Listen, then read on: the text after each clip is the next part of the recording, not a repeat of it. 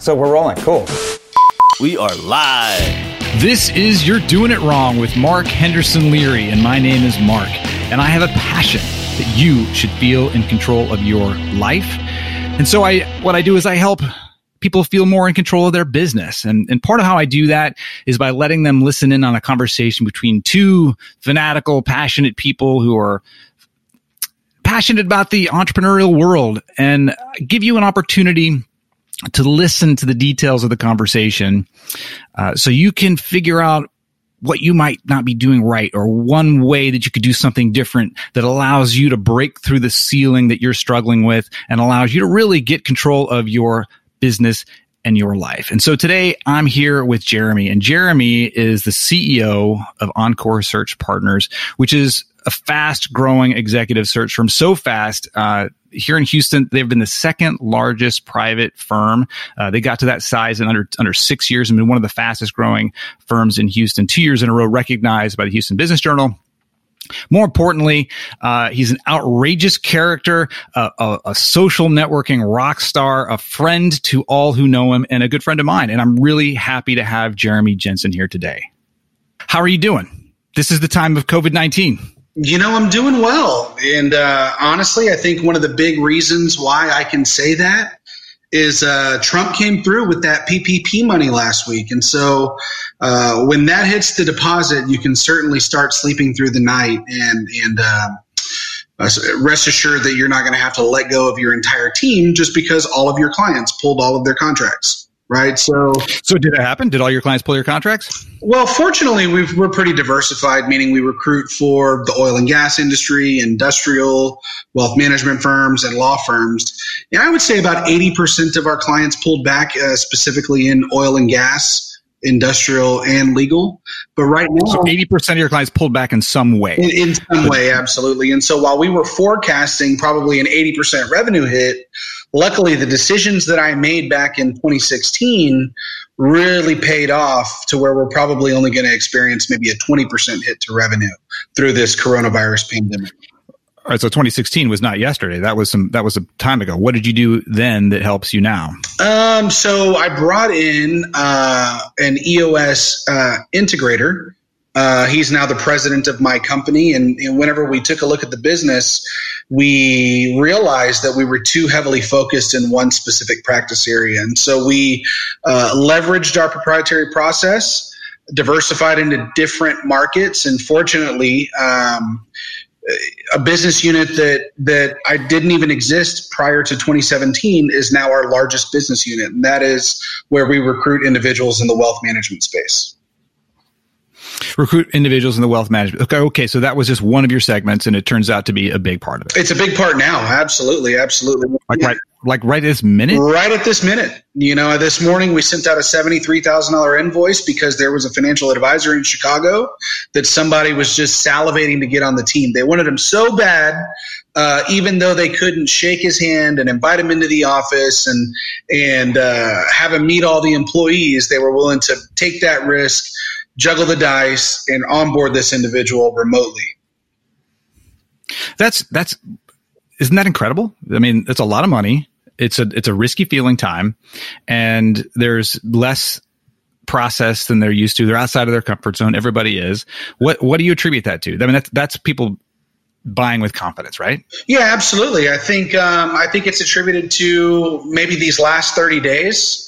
Through the mandatory quarantine, we're now finding that, you know, with the access of information to find out individuals online, whether it's through background checks, reference checks, pulling broker checks and things of that nature, you can pretty much get an accurate snapshot on whether or not they're a good person, you know, financially, right? Or whether they provide honest and ethical services to their clients.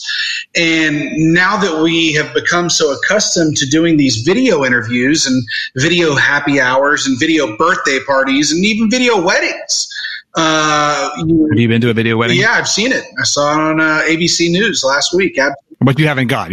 Nobody you know there. I haven't attended one. But the point that I'm making is I think individuals are becoming increasingly more comfortable with developing and going deep and developing relationships with individuals through video now. And that's something that didn't even exist, prior to this coronavirus pandemic. And so, of course, they're going to do their due diligence with regards to reference checking and making sure that the clients are going to come with this individual. But whenever it comes to getting to know the person on a personal level and determining whether there's chemistry with that person, we're cracking beers over video interviews now, and it truly.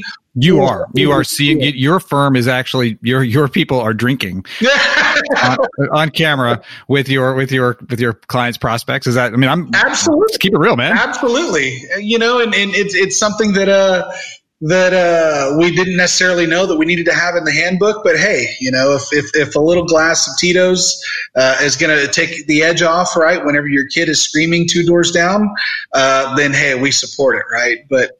Well, it's funny. I mean, alcohol seems to be an essential service. Like, you got to keep the cars running. You got to keep alcohol flowing in terms. We got to keep the trucks on the road and supply chain alive. And people need to be able to be drinking. And you can get drinks through your delivery to go orders as a part, an emergency measure. And now you're saying alcohol shows up in the workforce. And I'm kind of making a joke out of that. But is there some truth? Is there some wisdom in that pattern we just described? No, there's absolute wisdom. I was married for 9.5 years, and I'll tell you, if alcohol would not have been, in the picture, from 8 p.m. to midnight, 3 nights a week, I don't necessarily know if I would have made it as long. And so, when you're plugged into a controlled environment where it's out of control, right, and chaotic, where you may have 3 kids, a wife, clients banging down your door, your boss saying, hey, why aren't you hitting your KPIs? You got to have some type of coping mechanism to get you through the day, right? And at the end of the day, I'm not encouraging getting drunk. What I'm encouraging is, hey, everybody, if you're open to it, there's no harm in taking the edge off. I guess that's interesting. Yeah. So I feel like I've kind of opened Pandora's box now, because I definitely have a personal aversion to alcohol as medication, right? Okay. I think that's just a tragic combination of I see people use it all the time. I just need a drink, and my personal experience with that has not been good. So I definitely personally do not encourage it as any sort of medication. But I do feel like what you said there, we are breaking down some barriers, and that's sort of the theme. Maybe that's the theme I'll take from this, that the disruption of patterns. It's a pattern interrupt. If you enjoy your takeout on a different level, if the takeout shows up with beer in it, that's a different takeout experience. Your family experience is different. Your interview experience is different, and they're going to see something a little less prepackaged, maybe? Do you see more truth in people when people sort of like, hey, I know this is a different world, and psh, open up the beer and like, hey, I got to be real, I don't want to move to Chicago, or I've been. So, yeah, to get off the alcohol topic, I think, there is absolute visibility into somebody's, true character and personal life whenever you're facilitating a video interview with them. I'll give you an example. I did a video interview with a candidate that, had a massive deer head on his wall in his office, right? And that spawned an organic conversation to talk about his passion for hunting and things of that nature, right? And so I think that with video interviews, you're sort of letting people in to see the real you inside of your, primary environment where you can control what the surroundings are, right? I'm looking at you right now and in your man cave, and you've got a guitar, you've got golf clubs, but more importantly, I see hundreds of books. You've got a massive library there as well. And so that could lend a little bit more organic conversation into what it is that you value and what it is that you like to spend your leisure time doing, right? And so those are the things that may not necessarily come up in an initial prospect meeting or an initial candidate interview, to where if I have insight into that, it can really open up and motivate somebody to be a little bit more transparent. So it's interesting. I think part of this is if there's a traditional interview process, it can be very staged, right? Because we know step 1, step 2, step 3, wear the suit, wear the tie, this is the right color, don't drink. We know we're not doing that, but now it's a world like, I don't know, you can do whatever. You can drink, you can wear a t-shirt maybe, and you can see your house. It sounds like it's a combination of changing expectations, relaxed expectations, and so much less scripted it's just, it would be impossible to try to stage every piece of this. Like I could, like, oh, I'm going to set up my whole room. Am I going to figure out my mic situation and headphones for the interview? It's like, there's so many variables. It's just like, well, they're just going to see the real me because I don't have time to fix everything. That's going to be a little bit rough around the edges. Do you think this is sustainable? Is this going to continue, or are people going to figure it out? So you're talking about individuals working from home and being productive working from home? No, great question. I don't think I was clear at all. I'm thinking like that. I see. It seems like we can interview better now.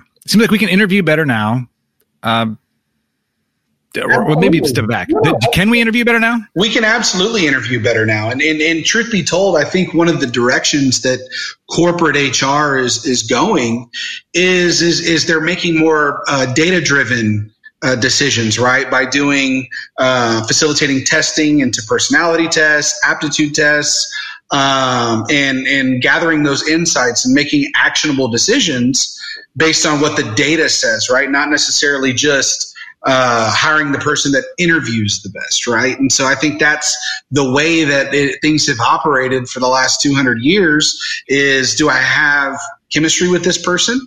Do I seemingly trust this person? And would I grab a beer with them after work, right? I think there's a lot of employers that kind of base their decision-making final decisions on those three variables. And at the end of the day, because we're becoming a little bit more technology-focused, employers are able to make actionable decisions based on what the actual data says. Well, do you have any advice for people right now to maximize this? Like, people are interviewing right now. They're a little uncomfortable. And I think we're kind of saying like, hey, get comfortable. This is awesome. Yeah, like for both sides. How do you maximize it? Yeah. So you asked, do I have any advice for people that are maybe interviewing right now? Yeah. Or both sides. People, I was actually thinking of the employer who's got to hire well, because that's who I spend most of my time with. And they're sort of trying to figure out how to hire well right now in a different time, but both sides. Because people who do follow this podcast are some of them are out of work and some of them are looking for the next opportunity. Absolutely. So both sides. Yeah. So I'll talk about the candidates first, right? And so, you know, you've heard in real estate, it's a buyer's market or it's a seller's market, right? And, you know, what we'll kind of correlate those two is the buyers are the candidates, right, that are looking for a job, right? Just like a buyer's looking for a house. And the seller is the one that actually has the asset and saying, hey, I've got this for sale. Do you want to come buy it, right? And so right now, what we've seen over the last 60 days is that the market has shifted. It's specifically here in Houston, Texas, with the price of oil literally going from $60 a barrel to negative. I think right now it's in the teens, but, you know, with all of the layoffs that have already occurred in Houston, whether it's hospitality, retail, energy, manufacturing, industrial, this market has quickly shifted from being a buyer's market to a seller's market. And so, jobs are fewer and farther between. Candidates that are looking for a job are obviously, you know, a plenty right now. And so advice to people that are looking for a job opportunity, the biggest word of advice I would give you is be open to jumping through hoops. So let's jump into some fun commentary. I don't want to talk about hiring. Let's talk about something related to, you know, how to motivate and inspire your employees, or how to attract employees, or, you know, are you attracting the right ones, or whether it's more cost effective to build versus buy. I mean, I think there's a lot more exciting things that we could talk about other than just new norm and what's going to happen with individuals that are looking for a job, right? Like what? I don't know. I mean, here's the deal. Yeah. Here's the deal, man. I know that because I brought in a vice president that was self-motivated. He had an actual playbook on how to structure, build, and scale a company. I know that by bringing that individual in, I've been able to 5X my business in 3.5 years. And all I really needed to do was just put, you know, $1 in order to get $2 out. There aren't a ton of layers of complexity to building and scaling a business. And that's just really been my experience. And you know, I'll hear other individuals that say, Jeremy, how the hell did you do it? And the answer is simple. The answer is simple. I was lazy. I didn't want to do the marketing, so I hired a marketing professional to do it. I didn't want to make cold calls to prospects, so I hired somebody to do it. I didn't want to manage KPIs, so I hired someone to do it. I didn't want to listen to call recordings and provide real-time coaching to our people, so I hired someone to do it. The way that I grew my business was because I didn't do shit but hire great people to do this stuff for me. Well, okay, so I want to slow that down because you said a lot. And I think the essence of this podcast is somebody hears that and they go, yeah, that worked for him. How do I do it? And so I want to stop at each sort of punctuated point. The first thing, you know, you said, it wasn't that hard. It's not that much to growing it. I work with a lot of businesses and a lot of them work very, very hard, even the really good ones. So that might be a reason to disbelieve. Mm-hmm. But this ended with, well, in the middle, the beginning was as easy. The middle was, I'm lazy, so I delegated everything. And the last part of that was just hire the right people, I think, was kind of how I heard that. And so it's not easy, I don't think. I think that's total bullshit. I think they might be simple. They might be simple, but it's not easy. I think that I have seen a pattern through 20 years where individuals understand their limitations and have a narrow lane where they know they're awesome and they don't try to do anything outside of that, seem to have an easier time growing businesses. I do see that pattern. Like even at like technical business, oh, it's an IT services business. Well, I don't know anything about technology. And like, well, how did you become so large? Well, I just marketed and sold and I had tech people do the work. And that works for them. But then you also have, I guess, the advantage. Like when I have billionaires on the show and they say like, oh, you got to help. And you got to pull that apart, right? You're a billionaire. You can help in a different way than $1 million, $2 million, even a $10, $15 million business can do. So we got to pull that apart. You're a hiring guy. Hiring is your thing. So what's your secret? How did you hire your second in command, your most strategic people? Yeah. What makes it so damn easy for you? Well, first of all, right, you have to be open, honest, and transparent. You know, if people are meeting with you and they don't wholeheartedly feel that you're telling the truth or that you're somebody that they can trust and be friends with and want to work for, then that opportunity is not ever going to present itself. And so one of the things that I personally did is I was just myself at networking events, and I was just myself on social media and, you know, building a brand that people wanted to follow and engage with. It wasn't a scenario where I was always trying to pitch the service that my company provided.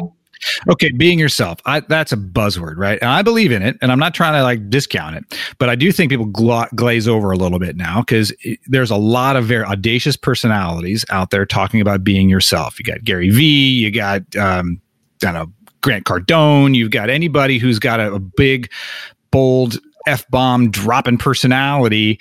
Those are the people, be yourself. And I think the audacity is cheap attention grabbing. And that if it's audacious and you drop the F-bomb and it's authentic, that's actually rarer than somebody who just sort of says like, well, I'm going to get the room's attention by saying I'm going to drop the F-bomb. How did you find authenticity and what is your authentic self? You know, I don't know if I read a specific book or listened to a specific podcast. I don't want the book. I want to know when you were. Where did you go wrong? Where did you go right? How did you do? Are you just a narcissist and you never cared what anybody else thought, or did you? And that's actually, I don't want to call you a narcissist, but I wonder if there are when people really truly are born not caring what other people think. Does it go better than the people who are very sensitive to people's reactions to them? You know, it's funny that you say that because I think that I probably care what people think more than 99% of the rest of the population. And so I absolutely care about what other people think, right? But with that being said, you know, I don't necessarily know why I, you know, became kind of uncensored and started to be my true authentic self at events and maybe in videos or in social media. I mean, truth be told, I think it was probably related to, you know, going through marriage counseling with my ex-wife and coming to the realization that I wasn't ever going to be the person that she wanted me to be, and that all I was going to do was be myself, live my best life, and that I valued my personality, I valued my time, I valued my love, my attention, my friendship, enough to where other people would gravitate towards that if I was my true, authentic, organic self, that there were enough other people out there that wanted to be surrounded by that person. I don't know if that makes sense. It does. And I want you to put this in your own words, but it's maybe my own experience is sort of like when you get tired of trying to figure it out, it's like I could just get all that energy back if I just stopped trying anything, if I just let it flow out naturally, if I just say what's on my mind instead of wondering what I should say, all that energy comes back. I've tried to figure out what other people wanted. It didn't work. And so maybe I'll just stop all that shenanigans and let the people who are fine with me as I already am find me. And this will make it easier for everybody. Yeah. Not necessarily just fine with you, but are motivated and inspired by that true organic self, right? I mean, when you talk about culture, and again, I'm not a culture person, right? I'm not an HR professional, right? I'm a headhunter. It's probably a little bit closer to being, a stockbroker, dialing for dollars and making it a numbers game. But what I was going to say is a culture is defined by having everybody rowing the boat in the same direction, right? And if that means that the CEO is, Grant Cardone with his super aggressive and tell it like it is type persona, right? The person that's, the mousy accountant sitting in the corner is probably not going to like that culture. But when you surround Grant Cardone with individuals that share the same mission, vision, and values and respect that persona, now they can all row that boat in the same direction. Now, it may very well be in a completely different direction than the boat that, Bill Gates was driving, and the boat that Steve Jobs was driving, or the boat that Tony Robbins is driving. But at the end of the day, they're going to point it in the direction they want to go in, and they're going to sprint in that direction because they're all speaking the same language and they're all fired up about being on the same team. So, I mean, this ties together 100 threads. I mean, almost every podcast recording since the beginning has talked about something about identity and self and core values and culture and authenticity and finding, discovering them and turning them up to 11. Do you find yourself 100% unrestrained at all times? Or is there times when you got to dial it back? Do you adjust for your audience? No, absolutely. The biggest audience where I would say I find myself really being intentional about dialing it back and kind of thinking before I'm speaking is really my own internal employees. And, a lot of that is attributed to, me kind of growing up early on in the organization and being somewhat of a perfectionist and a hothead and, hey, if you did it wrong, just let me do it, get out of my way. It really wasn't until I brought in Scott Kelly at the time, who was my vice president, who's now the president of the company, to where I definitively had somebody that was making sure that I was right, beating to the right drum and adhering to the core values and treating everybody with respect. And so I absolutely have to police myself in that regard because, this isn't an environment that's driven by a dictator, right? We recognize that our people are our most valuable asset. And fortunately, I've got a president that does an amazing job at coaching and mentoring myself and making sure that I don't deviate from, the core values and the direction that we've all agreed that we were going to row this boat. So what I hear in that is something I've heard in a lot of other great leaders, that it's not just exactly about being yourself. That's part of it. It is figuring out your best self and understanding that there is some intentionality about this, that I am me, I cannot be not me.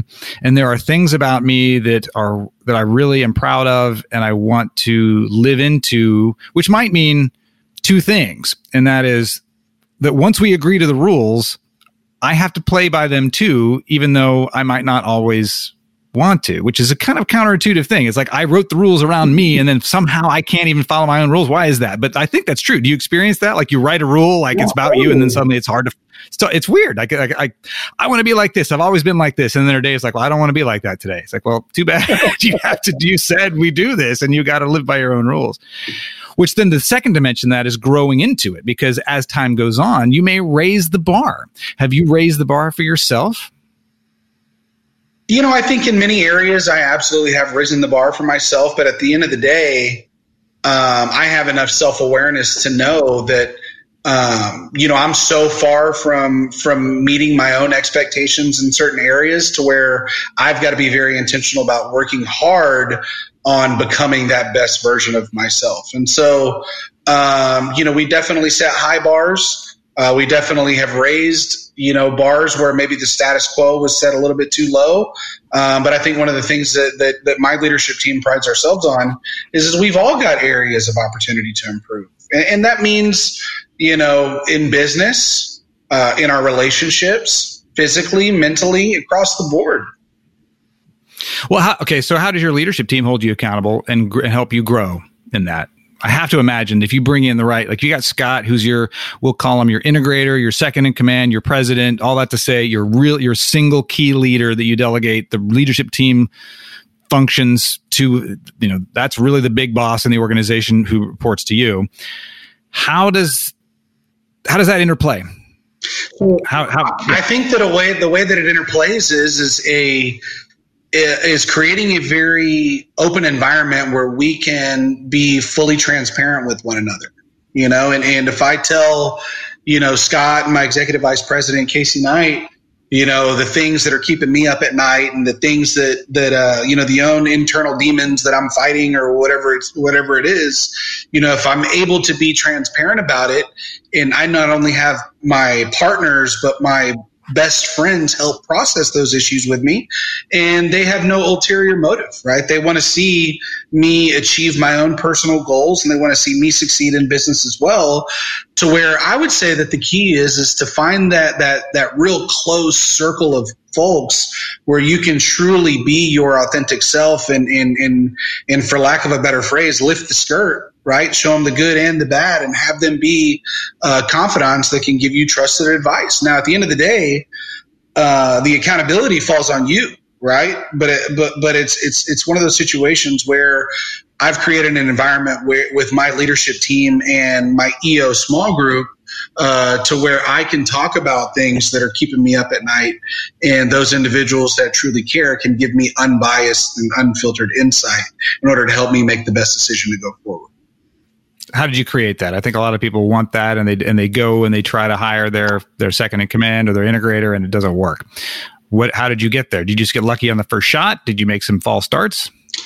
You know, I think I got there in therapy, right? And, you know, I've gone to therapy 3 times in my life for, let's say, 6 to 10 sessions each time. So it's not a situation where, you know, I've gone through it, you know, for the last 9 years. But, you know, in being vulnerable and being open and help, you know, a professional help you process your own thoughts and consolidate your own thoughts in order to say, you know, hey, that light bulb's going off. I really didn't know that was an area of exposure for me, and I need to be intentional about filling that gap. And so this is not small. So this is not what gets talked about all the time. So I want to really unpack this.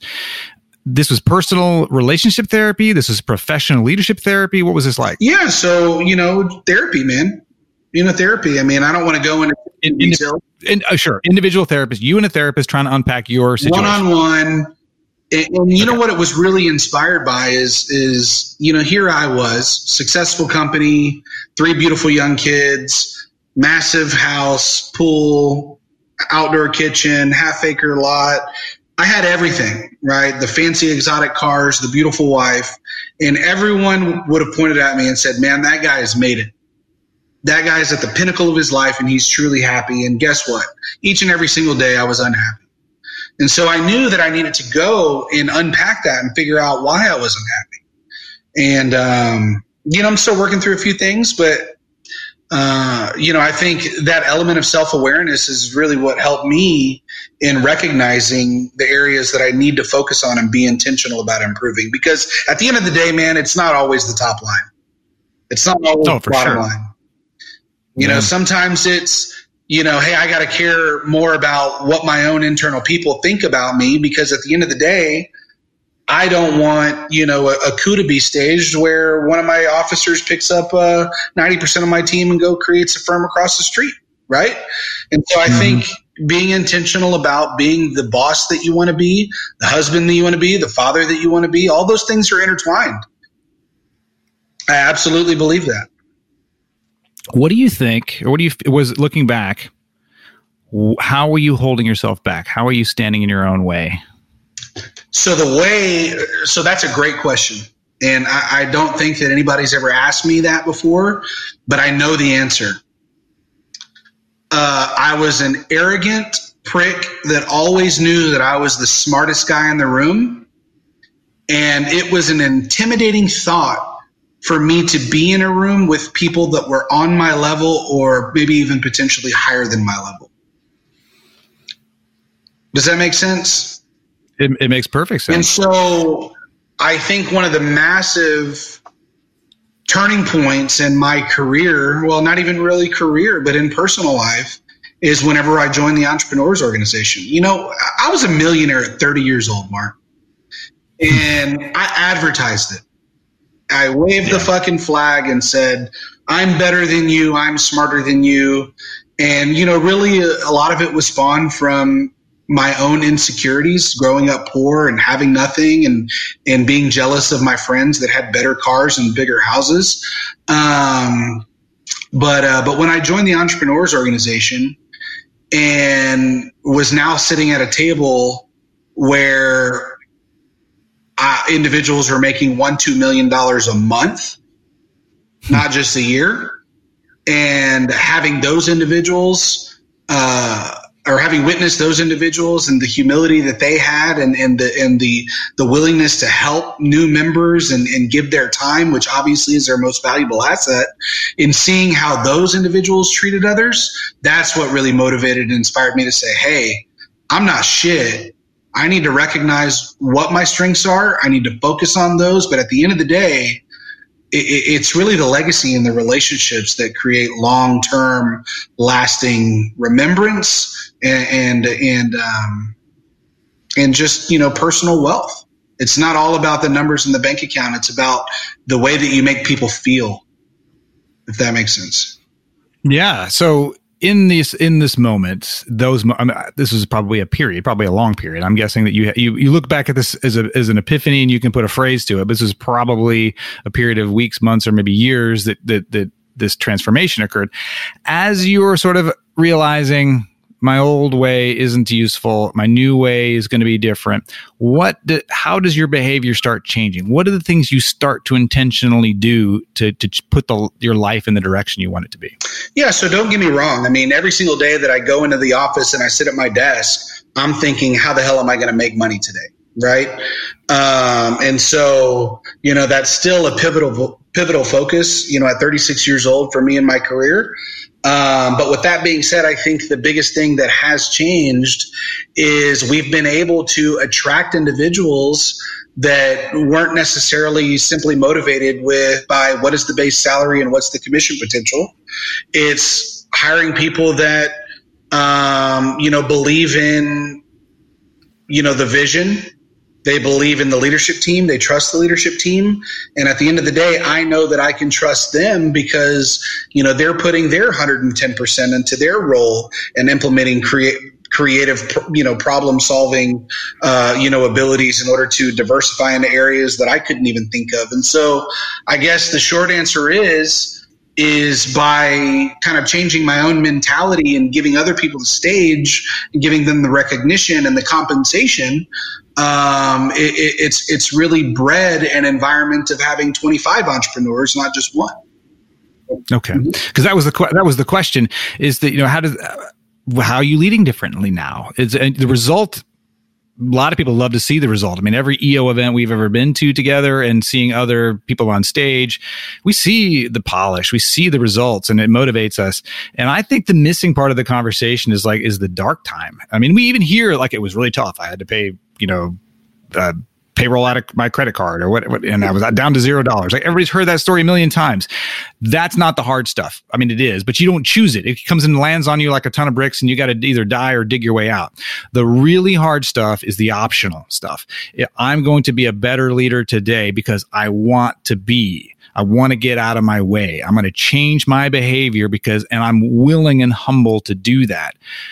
And it sounds like the essence of that was to really get the spotlight was to really give away the spotlight and let other people take recognition, take ownership, and start the conversations around, you know, how can you be better? How can I help you be better? And put that in your own words. What did you see your transformation look like? Yeah, absolutely. And so you'd made a comment earlier is how long did that take, right? The process started, you know, back in 2016, right?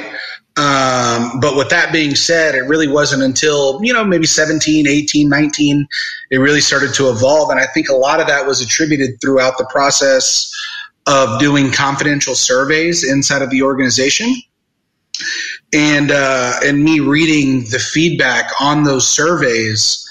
And here I was thinking that I was creating an environment where people were fairly paid, and, you know, recognized, but there was a consistent question on each and every one of the surveys, right? Or two questions.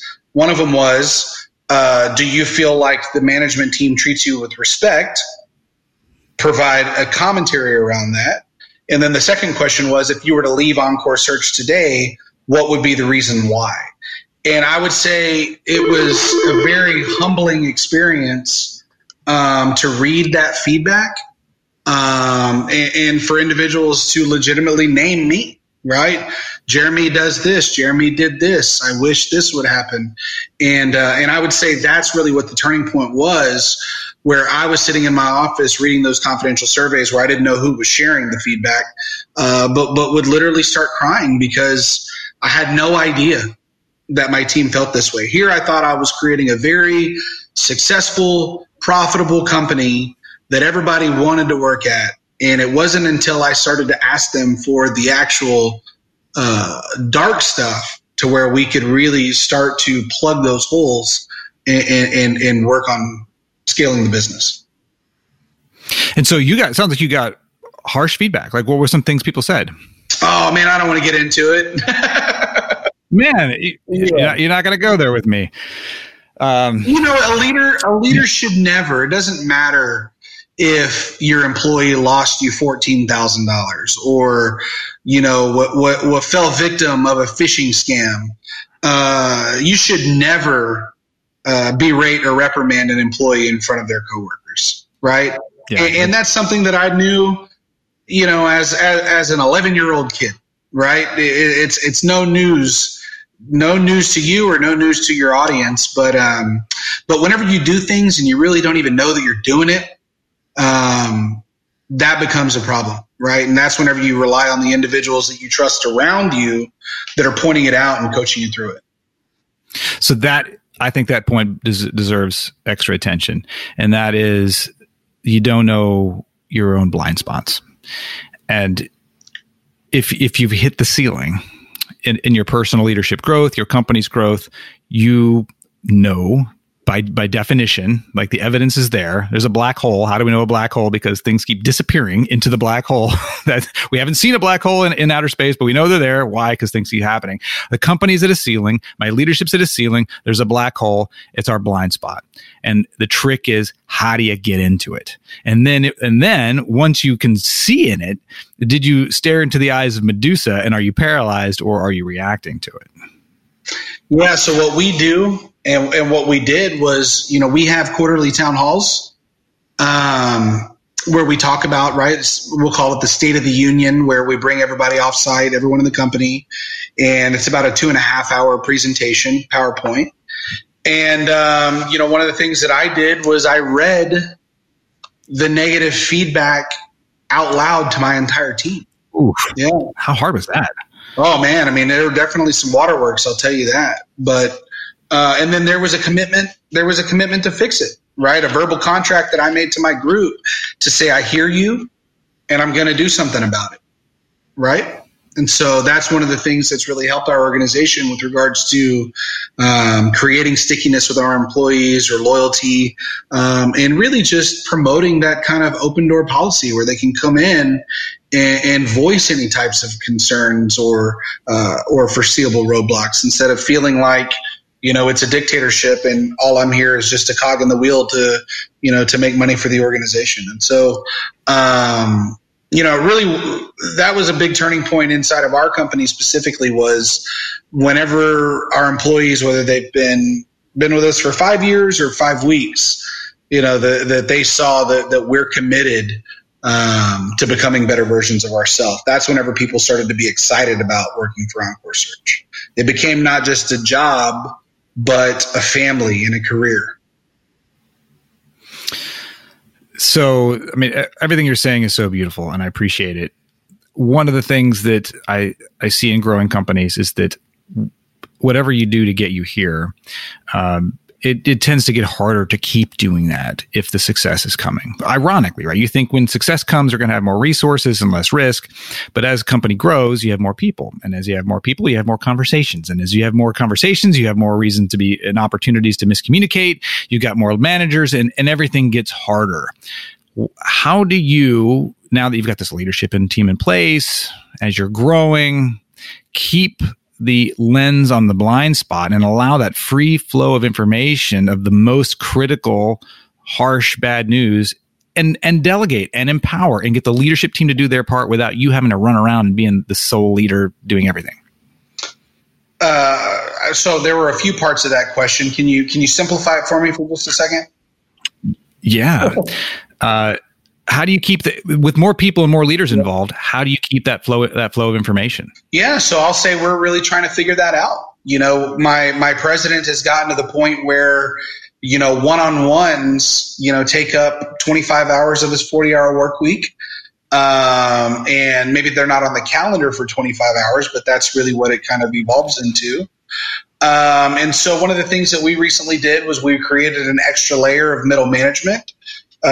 We hired a training and operations manager to kind of take a lot off of his plate. That way I could delegate more towards him.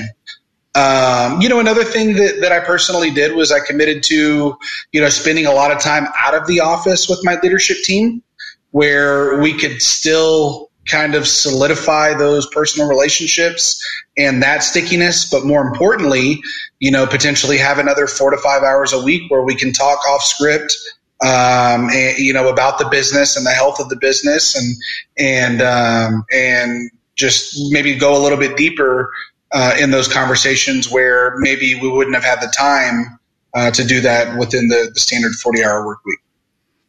So with more middle management, more leaders, do you get feedback or are there problems with people who used to talk to you directly feeling like they can't talk to you directly anymore? No, I mean, we're small enough at 25 employees to where, you know, I'm always going to have the open door. Scott's always going to have the open door. You know, I haven't, you know, grown the business to 50 or 75 employees where I think that opportunity would not be there, right? And so I would say that at our size, it really hasn't presented itself yet. And at the end of the day, our middle managers are really lieutenants that are kind of implementing a lot of the strategic decisions that are made at the C-level, and they're really more doing the tactical behind it, right? And so whenever it comes to being that confidant or that sounding board for individuals on the front line, that's still coming to myself and to my president.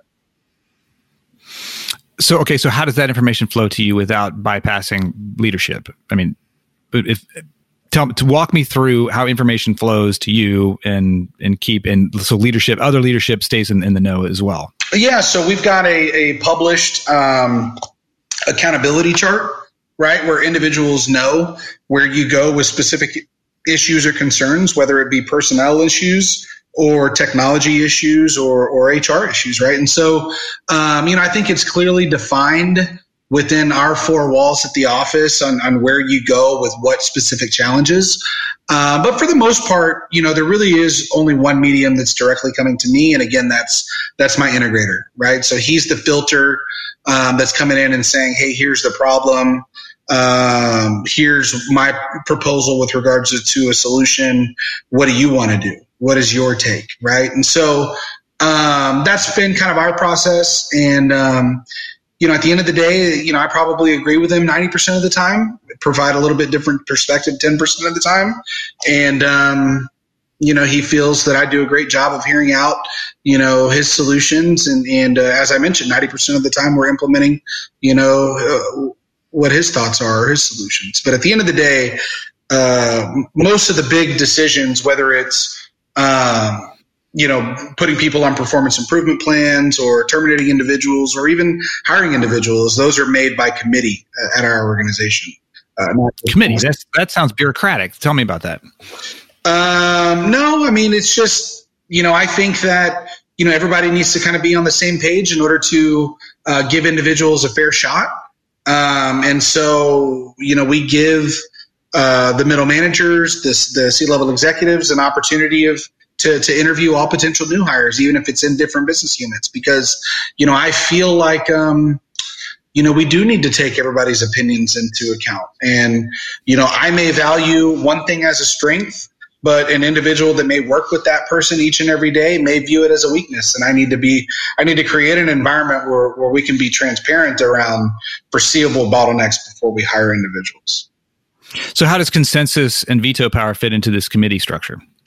You know, it's really not clearly defined, right? And so I think everybody has a voice, but there's no specific point system or hierarchy where we say, hey, well, if Jeremy says yes and Blair says no, then it's a no hire, right? And so how do you prevent deadlock? How do you make decisions without getting stuck? Yeah, I think it's mutual respect. You know, it's really listening to the feedback from your peers and digesting that and giving them a stage where they can voice their concerns or voice an opportunity to fight for a specific person, right? And so that's what I'll say. It's mutual respect. So I know you guys run on EOS, and in EOS, the accountability chart would have a very clear accountable hiring manager. Like, this person is accountable to this manager. Does that manager get the ultimate decision, or do they get overridden? Or because I'm hearing you say that this is not bureaucratic, it works just great. But the way you're describing it sounds like if I told people to do it, it would be a disaster. So I want to kind of pull it apart. So if somebody does listen and implement this, they don't get themselves stuck with indecision. Correct. Does the hiring manager have an outsized vote? Do they listen and then make a call, or how do you prevent people from getting stuck? Yeah, it's definitely they listen and then make the call. The specific hiring manager has the vote. Absolutely. Okay, that was the key piece that I needed to land, because when if more than one person owns it, nobody owns it, and we just get locked in indecision. And this empowerment concept, there's a leader on the accountability chart. One name, one job. Give them the power, give them the right to succeed and the right to fail. If you don't do that, you are going to end up doing their job for them. What scares you right now? That's a tough question. I would say that I'm not an individual that tosses and turns at night because things scare me. I've always been the type of guy that would run in the face of adversity.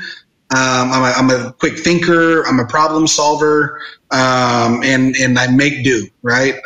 You know, my favorite TV show as a kid was the show MacGyver. I'm not sure if you remember, right? But oh yeah, you know, if you said what scares me. I don't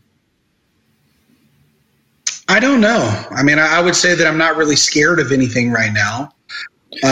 Is there a time you can think of in the last few years where you were afraid? Yeah. You know, I really can't think of any time that I was afraid. Yeah. When the COVID lockdown started coming, you were like, no problem. Did the uncertainty hit you in any way? No, absolutely not. You know, because of the way that our organization is structured to where people are so KPI driven, we knew that we could give them an IP phone and literally give them their laptops and dual monitors at home.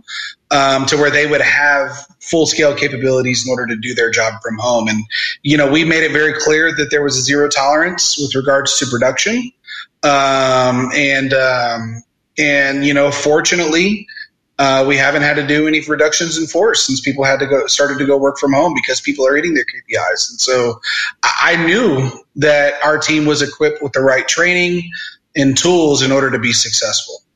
You know, with that being said, there was a time where I was scared, and it feels like so long ago. It was over 5 years ago. And if you want to talk about something from back then, I can definitely give you some insight, because I would imagine, yes, I do. I would imagine some of your listeners have been faced with the same thing. So back in late 2014, oil and gas plummeted from $108 a barrel down to about 40 in about a 45-day span, right? And so, you know, there were deals on the board that I had at 95% accepted offers, start dates, and companies were pulling the offers saying, hey, we literally can't onboard anybody. We are in a hiring freeze from HR, can't hire anybody, better yet use external agencies. And so at the time I had probably a 7-person firm, and we were consistently doing about $100,000 to $120,000 a month in revenue. And that all went to zero. You know, December was small. January was zero. And when your fixed expenses are, you know, $60,000 a month and revenue zero, that's a really tough punch in the gut to take, right? You know, I was faced with the decision of, do I fire everybody, weather the storm, live off of the money that I've made the last few years, right? And just wait it out. That was one option. Second option was, do I call it quits, shut down the company, take a full-time W-2 job, which I did flirt with an organization, and they made me an offer and I politely declined, but I needed a contingency plan. Or number three, do what I did, change the name of the company, tweak the business model, doubled down, actually hired staff, doubled down, diversified nationwide, invested more money, and fortunately came out stronger and bigger on the other end of this deal. And so I was super scared at that time because I was in a position where I was fortunate enough to have a spouse that was a six-figure earner, and she was expecting I guess it would be our second child now. And she was informed by her employer that she was going to be laid off. And I think that's probably what contributed the biggest element of fear. Was everything that was in my control, I knew I would figure it out. I always do. I'm the serial procrastinator that, you know, woke up at 3 a.m. the day of the test and started studying 4 hours before the actual test. I didn't even do it the night before, but I always knew I would figure it out. But the point that I'm making is whenever that outside of my control, that opportunity presented itself, I would say I was scared that day whenever she informed me that she was getting laid off. Now, fortunately, people in other departments, whenever they heard that she was getting laid off, started to create dialogue internally saying, well, I have this open position. Can we just transfer her here? And so once it started to be publicized that she was getting laid off, she actually had 3 opportunities to interview internally for her. And her company kept her on, fortunately. Okay. Mm-hmm. Well, I can imagine a lot of people relating to that. And one thing I want to point out, you said you changed the name of the company. That wasn't because you were trying to hide the past of the company. It was because you were trying to rebrand into this new business model, right? Absolutely. Okay. So we changed the name of the company. We scooted across town. We locked the doors, took all our stuff. No, that wasn't it at all. So you pivoted. You thought, well, the old model isn't working. There is a new model I can see. So you had vision about the future. Absolutely. We made very, very quick decisions and executed on them quickly. I think that was the key to us surviving is we didn't wait 60 days to look at the data and say, hey, you know, you know, we're down revenue, we're burning this, we need to look at doing layoffs. No, we saw, you know, what the next 90 to 180 days was going to look like, and we made decisions very, very quickly. Yeah, I am concerned about companies that say they're just going to sort of wait it out. I think that there's a lot of opportunity to miss, a lot of engagement that you're missing out on, a lot of opportunity to help people, a lot of things you can learn, a lot of investments you can make now at a cost that you can't compete with. You know, like if you're going to spend this money and time if you're not being productive now, and if you've got to go spend money and time again in 60 days that you could have done in the first 60 days, well, you're going to be doubling your expenses and you're going to be twice behind your competition. Absolutely. Wholeheartedly agree.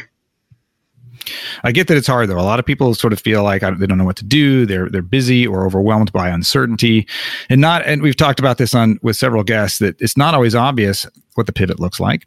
It's not always obvious how to help somebody, your company, your client, the world. And sometimes it takes a couple of tries, many conversations to figure out what people need to do.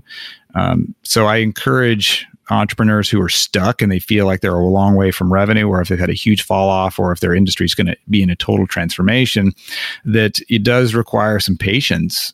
I bet you back to that time. I mean, this was probably, I don't know, even if you did a light switch, wake up in the morning, like Monday morning, you wake up, you're like, you know, I'm all in. It's going to be ESP. We got a new name. We're doing this. It wasn't 2 days later. It was successful. It was a lot of iteration for a long time. You had to have the dream and you had to fight for it, just like you were starting your very first business. Absolutely. Now, fortunately, I already had a team that I knew and trust around me, right? Ones that knew that they could trust me because I was being transparent throughout the process. And letting them know where I was, talking to potential employers for myself, and the fact that my spouse was being laid off, right? And so they valued that air of transparency so they could make decisions on their end for their family's success, right? And so I would say that was really why we were successful whenever we rebranded and doubled down, is because I took care of the people and was honest with the people during the dark times, during the times of uncertainty. I didn't hide the balance sheet, right? I didn't tell them that things are great. And then I was, you know, making decisions about potentially doing layoffs behind closed doors. And so they trusted me and believed in what we were doing at the other end of that tunnel.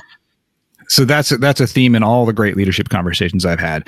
Got to tell the truth, especially if it's brutally bad. We got to really build trust through that honesty. But you also said something I want to highlight again, is that a lot of people feel the revenue's gone or the opportunity feels uncertain. And so there's a feeling of scarcity. And that's fair. There may be some brutal facts, brutal honesty you need to come to bear with.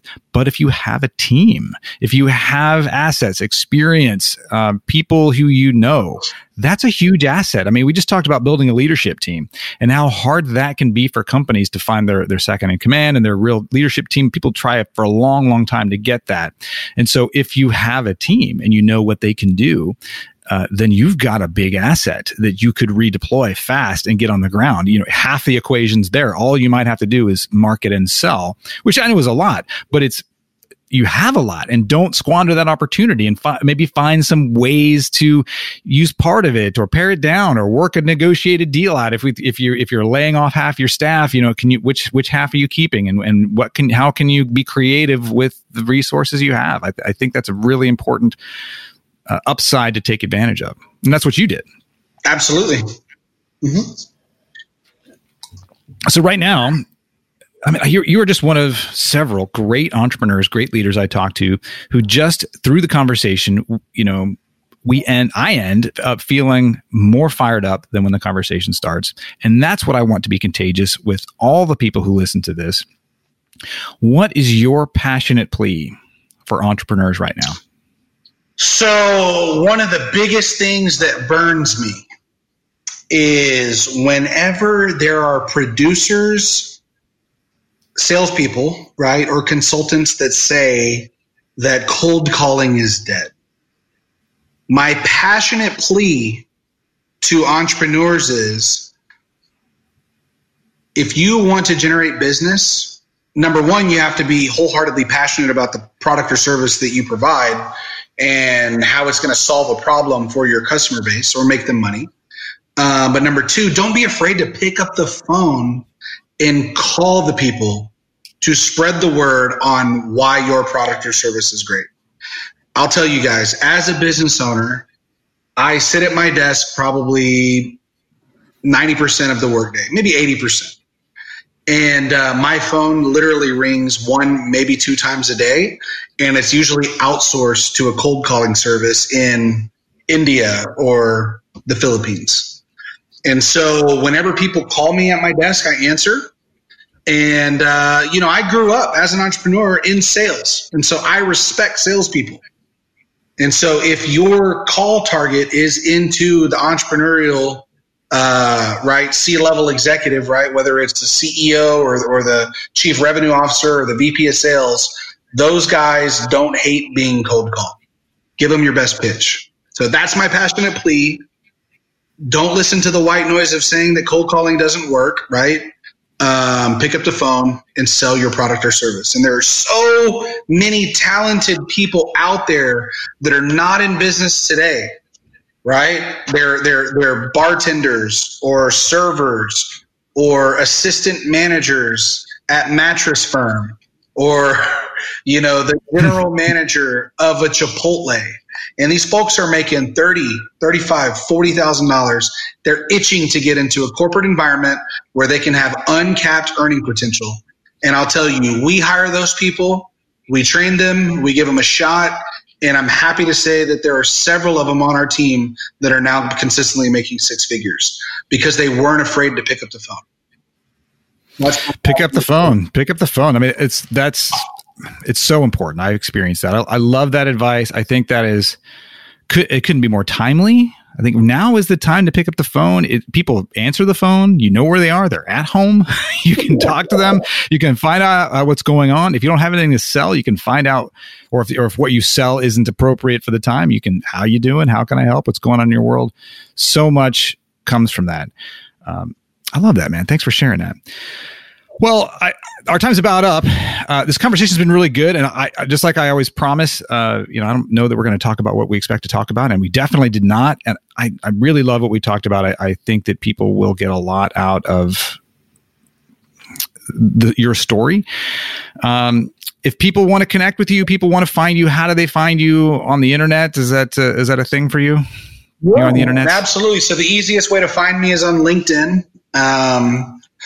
Believe it or not, I read every single message that people send, and I reply to about 95%.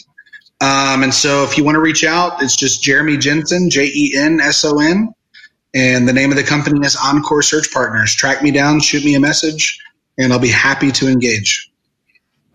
Awesome, man. I really, really appreciate the time. I appreciate the vulnerability. I think we really talked about some good stuff that people don't get to hear about a lot.